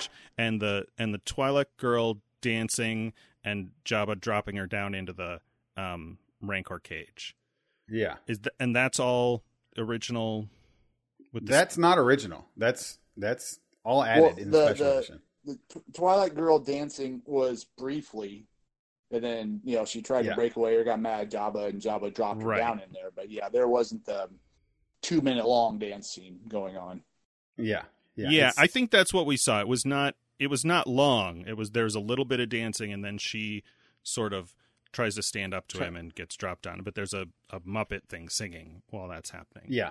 Yeah, that, that Muppet thing's thing been added. That's for sure. Yeah, that's been added, and, and it's terrible because like her lips get really big to the camera. It's like, oh man, he he really is in a different place in his life when he decided to add those. And Mhm. we've talked about this before about him wanting to add it for his kids because he had like two to five year olds at the time. Right. So you know he was he was very much excited with playing you know patty cake and poo poo papa daddies you know type stuff at the time, and that was his every single day life, which he brings to work, and that fun kind funny kind of you know uh, little Einstein type stuff gets put into to movies, um, and it Wasn't just it just, did, Jurassic it just didn't need to be. Yeah, Just because you could doesn't mean you should. This doesn't mean you should. right, right. Yeah. So anyway, I, yeah, I think those things really, really did not add anything to the movies. They they made them worse, and that's why there's a desire to to see those, which is really weird that they wouldn't, like Disney wouldn't re-release them. I mean, they're I'm sure Disney, as much as Disney gets hammered on for people wanting, oh, they sure they just want to make money. This feels like one of those things that they could easily make money on. You know, just release it and get for those diehard people, and they would buy it.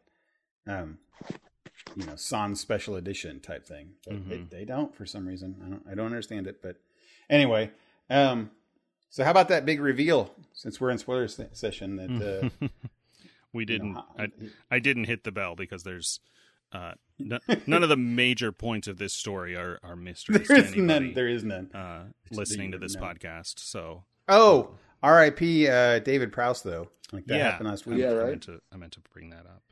Uh, David Prowse, for those not knowing, is the guy that actually played the um, Darth Vader. He wasn't the voice of Darth Vader, but he was he was the the actor who played Darth Vader through the whole thing. And the sad the sad story of him is that he was told he would be he would he did the voice and he was told he'd be the voice through the entire making of the movie, Hmm. and he he was never told until he watched it that it wasn't his voice. Hmm. Um, and then Now, and then have you have you heard the the track with him on that? What? Like when he is. Oh yeah, yeah, yeah. It's weird. It's weird. It's really weird.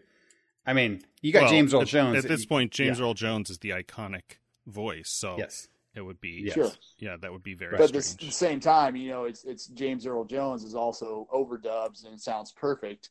And then when Yeah. you hear the original track, you hear you know this oh, British just guy speaking through a plastic raw- mask through a coffee filter. yeah. Yeah. it's just raw footage.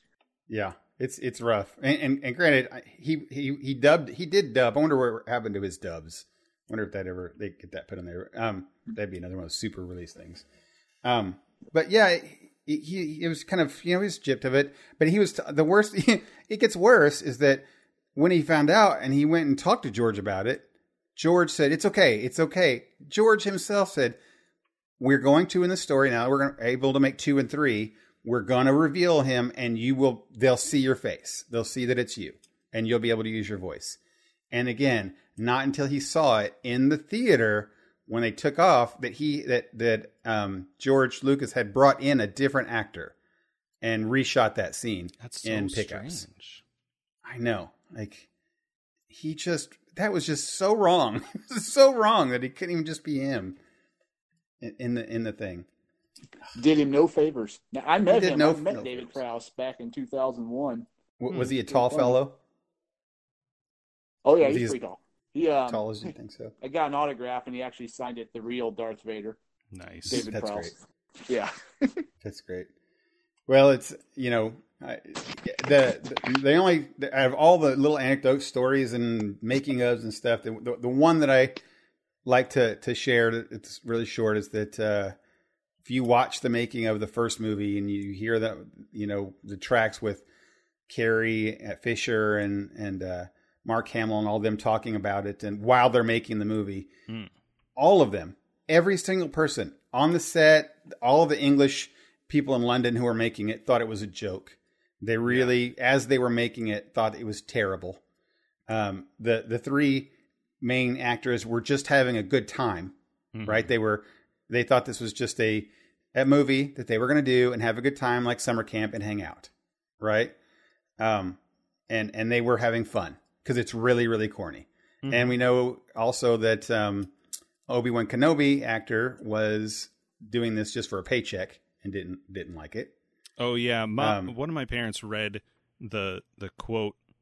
There's a, there's a quote from Alec Guinness in an interview after he saw the movie, and he had Yeah. better feelings about it after having having watched it. Like he could see where the story was, and his main criticism. I mean, it wasn't high praise. It was like you know a flashy, fun, noisy adventure, and the the combat scenes at the end went on about five minutes too long. In his words, Right. which That's is his- his which is kind of funny. But of course, he was, you know, he was the veteran actor on that stage, on that set. He was, you know, we saw him in in Lawrence of Arabia, and he had done a bunch of other stuff. So when he comes on screen and he delivers these lines, you're like, wow, there's just a gravitas here that. You know, obviously Mark Hamill at that age could not compete with. He's so, you know, No, right. young and whiny and and all those things. But Right, right. Yeah, the so so when when they were making that, the the thing is is that when uh I think Carrie Fisher was the one that that conveyed it to the the making of stories. She said when we sat down and everyone at not until the very first showing uh, when they finally got uh, a little guy by the name of John Williams to put this score to it, did we realize what we actually made? yeah, So we saw we saw dailies. We all saw like the clips and the making and this and the the um the sound and we knew all what it was kind of looked like and it still looked very corny. Not until that soundtrack in there did we actually realize, oh my god, this is like an actual movie, A- and it was Yeah. done. Like it was already made, right, right? Um, and I would I hold that up to the simple fact that I still don't believe that Star Wars would have been anything anywhere near. It would have just been another blip on uh, uh, many sci-fi movies that were out at the time if it wasn't for John Williams. I think that he, I I'd agree with that 100. percent yeah, yeah it would not it would not hold up it would be another i mean we talked about how bad the, the music in terminator is or Yeah. um uh highlander has the opposite problem like Oh, the God. music is the only part of highlander that holds up uh, The- that yeah. queen soundtrack I, yeah. So, so John Williams is the is the heart and soul of that, and and thankfully, you know, people are. The guy's like ninety five hundred years old now. He's not going to keep making them, but uh, with things like Solo and Rogue One, we got new new people who were able to take his sounds and make them for a new generation, which are nice. Yeah, I mean, I don't know. I should know this if I'm going to bring it up, but um, I don't know who's doing the music for The Mandalorian. Um, it's not Hmm. him, but No. it, it is. I mean, uh, I mean, this is just my opinion, but I think it. I think it's perfect um, for that show and what that show is. Like it, it's different. It's not Hmm. John Williams' epic score, um, Right. but it's it encapsulates that sort of spaghetti western style of music but Mm-hmm. but just just spacey sci-fi enough um to to yeah. to match the tone of the show um very well Right.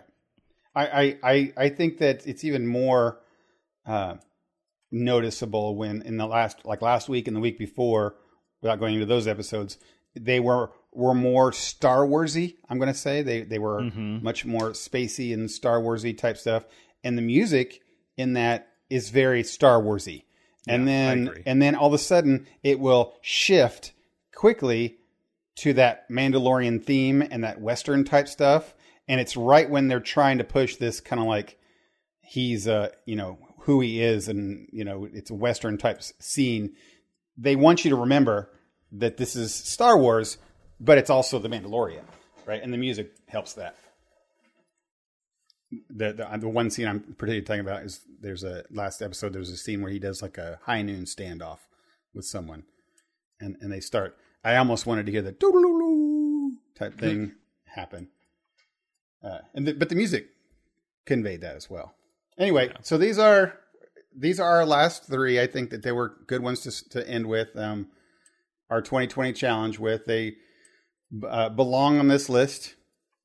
I mean, I don't think anyone would argue that. Um, Yeah, they're they're probably on the on the list of on the list of movies on this poster that you've probably already seen, making it kind Yeah. of unnecessary to put them on a bucket list. Um, this is probably at the top of the list. I mean, Shawshank yeah. and, and Yeah, and- Raiders and and, Back honestly, to the though, Future, Ghostbusters. as like time those goes are all on, pretty high. But Bill, are, aren't you amazed at how many people haven't actually seen it?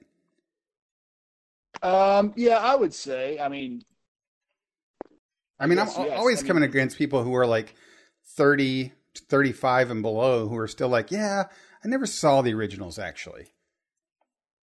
Like, oh man.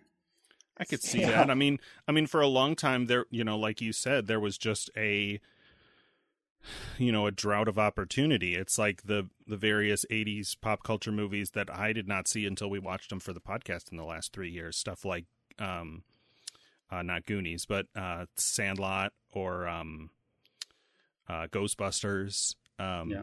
You know, it just, you know, uh, we didn't have streaming until about 10 years ago and even then like there was no like main primary stuff on Netflix for for years and years. I mean, what I mean is, you know, you could find all the sequels to a thing and obviously, you know, Yeah. Star Wars doesn't have that sort of um that sort of transition, but like you would find you you know Ghostbusters 2 would be on there, but original Ghostbusters wasn't. Oh, right, right on Yeah. Netflix, right? Yeah. Well, and I think too maybe that again, if you look back before streaming and everything came out, say for example, you know, I was kind of raised brought up into it because my dad was a fan of it. So if you had parents that it wasn't their thing, you know, you might go through your whole childhood or adolescence, you know, not knowing about it. Yeah, Sure. if there's nobody You know, if there's nobody saying, to "Hey, show you it need to to watch you. this," or yeah, Yeah. Now, now the only caveat that I would say is that one of the reasons that it endured for the 30, 35 years before it had more episodes is because for at least 10 to 15 of those, it was always shown on Christmas. Hmm. You could, you, so it was always on TV on Yep. major networks. It was always shown on Christmas. So that's one of the reasons why it was almost impossible for when I was in high school ish for someone to say you haven't seen it. It's on every Christmas. It's kind of like now saying you haven't seen a Christmas story. It's on every Christmas. Right. You know, at least you've seen it once in your life, right? Uh, Well, I mean, now, at some point, they stopped that. They stopped showing Star Wars on Christmas, Yeah. but I mean, Um, they're seeing it. I mean, everybody's heard of it. Like, yeah, I've seen it. I or somebody might be like, yeah, I watched it for thirty seconds. I don't like Sure. space operas, you know, and Right, quickly right. turned it off, or you turned it on, and your mom's like, hey, turn that off, and you flip it over to something else. There, I there are think maybe the definitely reason- there are definitely uh, segments and sequences in these movies, especially in Jedi, where well, and even the space battles. If you don't know what's going on, um, to just turn on this and and not know and not know what it is, like, um, I was a you know I noticed that a lot in New Hope, like. You get pretty far into New Hope. I don't think it's even until maybe when Alec Guinness shows up where what's happening on screen is not just complete uh you know crazy nonsense if you've never seen it if you don't know what stormtroopers are if you don't know who Darth Vader or uh C3PO and R2D2 if you don't know any of this stuff it's just nonsense for like 20 minutes um Oh, before 'cause- you get any kind of explanation or exposition aside from the yeah. you know the um the text scroll Yeah, because there's And there's so- not a there's not a goal or there's nothing happening just just these droids it's walking just around. it's just a lot of really wild spectacle if you if you're not familiar with it. So yeah, I could see if you turn Yeah. it on and you're like, what is going? You know, you you turn on right in the middle of Mos Eisley, or you see the Ewoks doing something in in Jedi, and it just it looks like crazy nonsense. yeah, and if, you, think about don't it, know. if you think about it from that context, really, if you're watching this and never seen Star Wars, it, for us, it's very difficult to see that kind of a perspective. right? But if you hadn't, uh, just think about it. The movie doesn't get a course until Obi Wan says the the phrase, uh, "You've got to go with me to Mos Eisley if you want to train to be a Jedi like your father," like, or Right. something like to that to that extent. Like he says it right there in one short words. He just straight up this kid he just met tells him, you know, I mean, you think at the time he just met, um, that he uh, he's gonna he's gonna leave his family and go become a Jedi, Yeah, right? It's it's and, and yeah, it's right. very- he just tells him like you're gonna leave your family, you're gonna come with me to Mos Eisley, and you're gonna learn the ways of the Force like your father, and and become a Jedi Knight. And you're like, what? And that's that's the story. All of a sudden, that becomes now you have finally have a story and a goal to the show, right? And and the help me Obi Wan Kenobi, you're my only hope. Those those two times are when when you finally have a, a goal. But before then, they're just these dro- droids wandering around the desert. And you're right, spectacle is the is the good word. It's big spaceship and vast deserts and, and Jawas and right, just Yeah. weird spacey things. And if you don't like that, I'm sure that would be Yeah, for me, for me, it was it wasn't it wasn't like watching these for the first time because I have enough context on the whole on the whole world. I've definitely seen all of them at least once, um, but I definitely came to them later in life. Like I don't think. I mean, I'm sure that I saw the the ships tripping the AT-ATs on Hoth and stuff when I was fairly young. Um, But by the time we got to a place where they could easily be rewatched, at least, um, you know, as far as like getting getting the VHS or the DVDs, um, I think really, I mean, by the time they were on DVDs, right, we were in prequel territory, and the you know the Mm, they yeah. were kind of out of favor, right? The whole franchise was out of favor because of the prequels.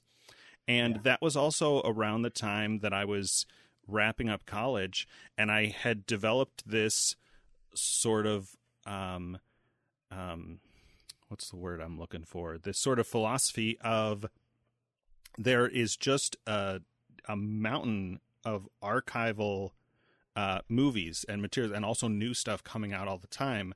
I definitely never wanted to rewatch anything like I would with my family. Yeah. like we're gonna rewatch, uh, you know, It's a Wonderful Life because we watch it every year. Like that's a thing. But if I'm just gonna sit down and watch something, I have a back Yeah. catalog of new stuff to watch or I can appreciate old stuff that, I've Sure. never seen. To so it never even crossed my mind to go back and rewatch Star Wars. I, I can appreciate that for sure. I'm I am notorious for being someone who does the opposite of that. That I, that I watch things religiously. I'm. A lot of people ask me, you know, why do you buy a thing still? You still buy things because I actually do watch them Right. stupidly over and over again. Um, but I, I think that I'm the r- rare person to do that, and I think you're right. There's so much out there. It's I'm sure you that could watch a I'm new sure movie every still every day and not cover things. you know you get you get stories like they're they're finally taking the office off of netflix. And you know people are like oh what are we going to do? And then you know there are thousands probably at least tens of thousands of people with the dvd box set going well okay i'll just watch i'll just watch the discs. Like uh, Yeah, exactly. uh, i don't Which- care. which I'm, I- I- I I'm not so much in that in that philosophy anymore of no rewatching. I'm currently on my like my third or fourth rewatch of the office i don't watch it all the way through so it's kind of No, it's right, kind but of sporadic there. But there's a you know there's but a I get it. time- I get that though, right? Like you, you, there's so much good stuff, and you know we're we we said multiple times we're glutton gluttony of awesomeness these days of games and Right. entertainment that you could watch a, a, a decent or at least a B list movie every day and still not have to watch things twice. and so and so for me watching these movies, I knew all of the high points. Right, I knew the overall story. It's kind of like when you uh, watch an adaptation or or something, or you have the plot of something spoiled for you, but you watch it anyway. Mhm. You get to see all the details and how stuff um how stuff unfolds like there's um you know i don't i don't think anyone will will argue with me that return of the jedi is the weakest of these three movies but Mhm. i had forgotten just how much ewok nonsense is in that movie like Nice. they're they're throwing rocks at the stormtroopers and then they're throwing more rocks and now they're tripping them and now they're going to cut these logs and smash the ATST with it and it just goes on forever and Yeah. i'm like are we going to get till they knock the shield down so they can they can do they can fly the falcon in and do that? Are we getting to that? I also didn't realize how much um stuff that i saw and either rolled my eyes or kind of just looked sideways at in the newer movies comes straight out of original movies particularly jedi like all different stuff with um with admiral ackbar and Mm. um and some of those things. And so when you know I, then i remember stuff that i saw in rogue one and uh and other of the like the new trilogy i went oh that is a that was a thing all the way as far back um as the original movies that explains why they put it in the new ones and it wasn't just a just a new made up thing Yeah, the Bill, were you ever a Jedi Return of the Jedi fan? Okay, I'm not sure. Where, I mean, where it yeah, I enjoy it because again, like be honest, I, it's either a toss up between Jedi or maybe a Disney cartoon my mom took me to see. One of those two is the first thing I remember seeing in the theater. Oh yeah, right. You said that. And right, they're actually two totally different theaters on two totally different sides of a town. So I mean, I Mhm. know specifically which, you know, what I saw and where. yeah. But I mean, when I think it it came out '84, so I was eight. I mean, so I was pretty much in the whole movie. You Yeah. know, and I wasn't too. oh, too that much eight years old like- with the Ewoks would be great, Yeah, right? I wasn't like. I mean, it was to, it was all plausible. You know, there's Yeah, all, that like, makes these sense. Teddy bears are beating up the stormtroopers. Yeah, I'll, you know, I've been in Right. college. I'm like, this is trash. you I'll know, say I'll say something something that I that I forgot. I was going to mention this earlier. We had one of the Ewoks movies on VHS, and it might have been like recorded off of TV. I don't know if we had like a yeah, commercial. yeah. I think it was on TV. Yeah, Um, those were so bad. there are two of them. I don't remember which one it was, but a family crashes their star cruiser, whatever they called it. It's like a space car. And they hang out with these Ewoks and like there's a sister and brother and the brother like touches this water and gets trapped underneath. There's like maybe some kind of witch so and then bad. they're in a they're in a thing with a giant and it's the like green screen uh kind of stuff. But I think I probably watched that before I had ever seen Star Wars. Any Star Oh. Wars. And so like it was just an Ewok movie like I don't think I even knew that they were in the same universe uh for a long time.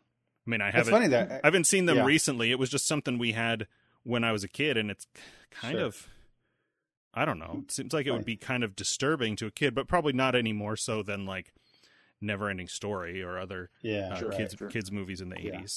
80s. Well, I, I I will say that for for my part, we again again I've been a space nerd and I like the sci-fi and science and space. Mhm. Um, it's it's why the this all the the space battles are by far and away my favorite um, parts of all the Star Wars movies. Um, but the I didn't like Yoda. I thought he was really you know kind of goofy. The introduction And- of Yoda is is really goofy. It it gave me strong. Uh, um, I mean, I don't. I won't say Jar Jar Binks. That's a little too harsh. But Yeah, yeah. some of the some of the ridiculous stuff that we've seen, um, the child Baby Yoda do. Right. I'm like, oh yeah, just complete self, mostly self focused, like wants food all the time, kind of thing. That's exactly like Yeah. the first ten minutes of of Yoda on the screen. Oh, yeah, yeah. Yoda was yeah, supposed to be when, like that. when I was younger, I'd, I'd always skip da- Dagobah. It was like Yeah, forward. Dagobah I hated, yeah. Mm. Yeah, Dagobah. I, I mean, I still want to skip Dagobah all the time. Granted, there's some there's some nuggets of wisdom there, you know, that is- that are essential to Star Wars. There's there is no try, there's only do or something. You know, there's um when he lifts this the Do X-wing do out of the, not, all the there is stuff. no do or do not. There's no try. Right there, you know. Uh, think you, you, I'm sorry, and and the, and the when he's too small, you think I'm too small, and he lifts the the X-wing out. Things like that, you got to have right. but Judge still, me I- by my size, dude. Right. That that stuff I, I never, you know, I just it was fine, but I never liked the Dagobah things, and I never liked the Ewoks too. Eh, and the Ewoks were still the thing that, you know, as a Star Wars fan, I'd be like, okay, yeah, yeah, let's talk about something else because, Yeah. you know, they're beating up. They're they got little little teddy bears with sticks and stones, and they're beating up storm the coolest armies in the world, right? guys these with huge. guys with guns and armor are getting Yeah, beaten it- up by these little teddy bears with tiny bows made out of sticks. It, it was it was very. I, was always glancing. I'm like, yeah, but wait till the next scene because as soon as the next scene comes, then they're flying through the cool space with the best like, you know, a ship, fl- the Millennium Falcon, flying through 500 Tie fighters, which is gets you super pumped. So it was. It, it's Return of the Jedi is a a mixture for me because I don't want to watch any of that, but I also, you know, want to see that because then you have them going to the Ewok village with the corny. uh um goldenrod thing where he's the god and, and he's uh Yep. um, Yeah. 3PO. But then then you have him really soon after talking very seriously to Darth Vader about becoming, you know, coming Yeah. they're still good in him, which is very very cool. So it's Jedi has just like hills and valleys all over weird, the place. Weird tone shifts. Yeah, it reminded me. There were moments in the space battles that I was reminded of uh, season two of Discovery when the space battle just got crazy nonsense. Just got crazy. Right. Um, yeah. I had that. I had a little bit of that kind of feeling. I was like, "What's even happening right here?" Yeah, so much happening. Uh, which again, for someone who liked it, is cool. The um, I, I still had, had the problem of it them shoehorning Leia as a as a Jedi into the end of the movie because it it really that felt like okay they did that with the second one they had a big thing now they have to just give us this other one which felt weird. And then they Mhm. tried to say like that she knew it the whole time although they were making out before you know? And and I always thought it was weird to me because I thought that that that uh. Luke and Leia were going to end up together. Of course, you know? And then what? Like hmm what? That felt like it was totally tacked on there at the end but whatever sure Now, so here's here's a question, I guess, for you guys. Um, I mean, maybe not so much for Dennis because he hasn't watched it all that much, but I would say Episode Five, uh, Empire Strikes Back, is would probably universally be judged as the best out of all the movies. sure Uh, we've got correct assumption, I would say. Um, but actually, Star Wars or A New Hope is actually number 15 on the AFI list, Mhm. the American Yeah. Film Institute list. Same with imdb yeah But the other two aren't aren't even mentioned in the top 100. well sure uh, now, why do you think that is? well, that's easy. Is that That's- because it set it in motion. no yes and no I, it's the same reason that return of the king won every award it's because they want to recognize one movie it's the same reason why we're watching this week we watch three movies as one you know it's they're trying to say that the star wars is movie is those three movies and we're just going to pick one I think. and, and put that one Uh, well, I don't. I mean, don't get me wrong. Jedi doesn't probably belong there by itself, but yeah i think i think that's that's part of what's happening i think it's because of what i was saying earlier um star wars a new hope is a self-contained story like there are nuggets of foreshadowing and you can tell that george had some ideas i don't know i'm saying george as if i know him personally but um that lucas had some ideas for where the story was going to go um but there's no uh, you know, none of the the big reveals in Empire. And watching Empire, I was like, boy, this movie is such a downer. And I know that that is the whole thing, right? Like trilogies that have a dark second act, they always say it's the Empire Strikes Back of, you know, Game of Thrones or whatever. Um, yeah, because it's just like nothing goes right at any point. Um, yeah. Well, here's something, and and we'll we'll wrap it up with this thing with the comment on on the series. It kind of addresses Bill's thing and, and your thing. George Lucas and what he says past um, uh, 1985 is is not the same thing. Is not to be trusted with what George Lucas said pre 1985 about Star Wars. Because when when he's making, he said that he he's in several interviews where he talks about um, he had this great idea for a story and he wanted to tell it and uh, you know where, wherever he got inspiration from he's it's been out there and all the things but he didn't um, he uh, he didn't know if he'd have two or three right? He didn't know Yeah. if he'd, he'd make Right. more. Yeah, he'd like to. He, he had a whole in depth thing he'd love to do, but he really thought he'd just get enough money and he'd tell the thing, and that's why the Death Star blows up at the end. He told it as quick as he could in one thing, um, you know, the whole story. He told the whole story. But then now they're like, yes, you can have more. Yes, we want more. Here's more money. Here's more thing. You got green light to do two and three. And he's like, okay, now I can tell the whole story. I just have to do it again. That's why he blows up the, the Death Star again because that was the end Yeah, to his yeah. whole thing. Yeah, that was the end to his story. Was that you end with them going on the thing and blowing up the Death Star. So he just he had to expand it and do the Hobbit thing where he draws it out and makes it bigger. And and he's he did a good job overall, but that's why A New Hope is actually the whole story. It is. It's just condensed.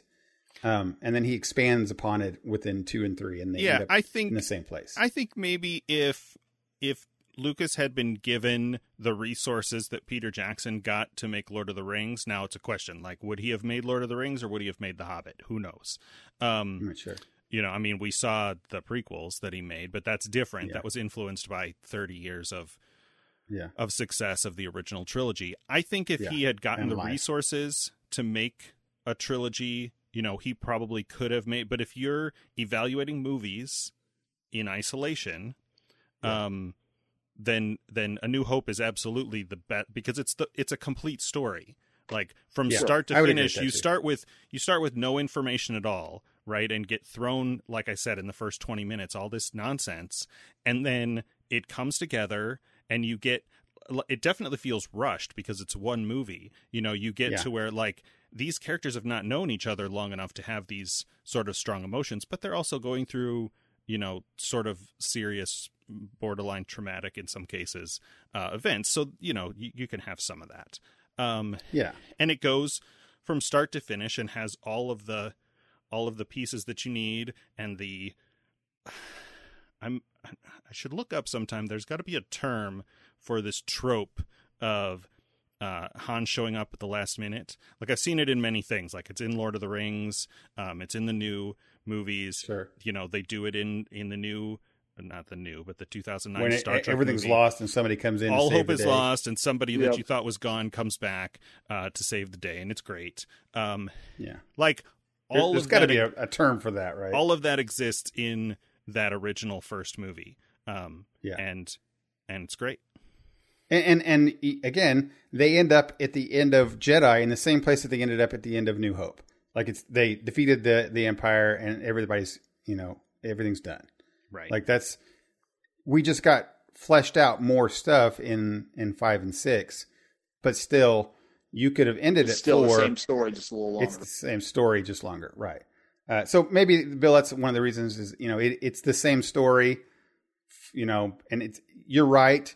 Uh, if you take it as a, a three act thing, the second act is the second act is is the best in a lot of stories. Uh, the second act is always arguably the, the the best, most medius act. Um, but I agree with Dennis. In isolation, by themselves, it is it is a whole story um, by itself Sure, whether sure, it's 100%. better or not. Well, that's that's it for our 2020 challenge, and and uh, I'm excited to move into the things. Are we are we even talking about what we're doing next? We're just gonna wing it as we go Well, from week for to the- week now. for for the next few weeks i think we've got to do some holiday stuff and i think we're going to take your suggestion from last week and start off with the star wars holiday special Oh, i don't yeah. i don't think Which that's Bill? Which Bill? Bill gives us a preview. He watched that last week, right, Bill? You- yeah, With- be warned. Be warned. As a big Star Wars fan, uh, are you embarrassed of it, or are you like every everyone should watch this once? Um, as a rather large Star Wars fan, I would actually go on public record, I guess, since this is a podcast, and say I enjoyed the Phantom Menace more Wow. than the wow Christmas special. And you hated that Phantom That's a bold Menace with statement. Remember those movies talking about walking out of if I had the chance? Yeah, that Yep. would have been one. Wow. The only the only uh, Star Wars actually other than the Last Jedi. Those are the only two I do not own in some form of media. The Phantom so, Menace, so you- the Last Jedi, and the Holiday. and now the holiday special. You know, you know, so if I if I put, if I put it in your stocking this year, you would you would not you know keep it forever and ever, treasure it. Oh no. Okay, so we'll we'll watch that coming up, and we'll watch some holiday stuff, and then we'll we'll discuss what we're going to do with uh, our our media time. Yeah, in the yeah. future. We'll probably you know catch up on the TV shows, um, right. um, and have and have some other stuff to talk about next week. I, I do I do like the idea of trying to fill in some of the holes with things that either of us may have been found missing on this thing that are worth watching.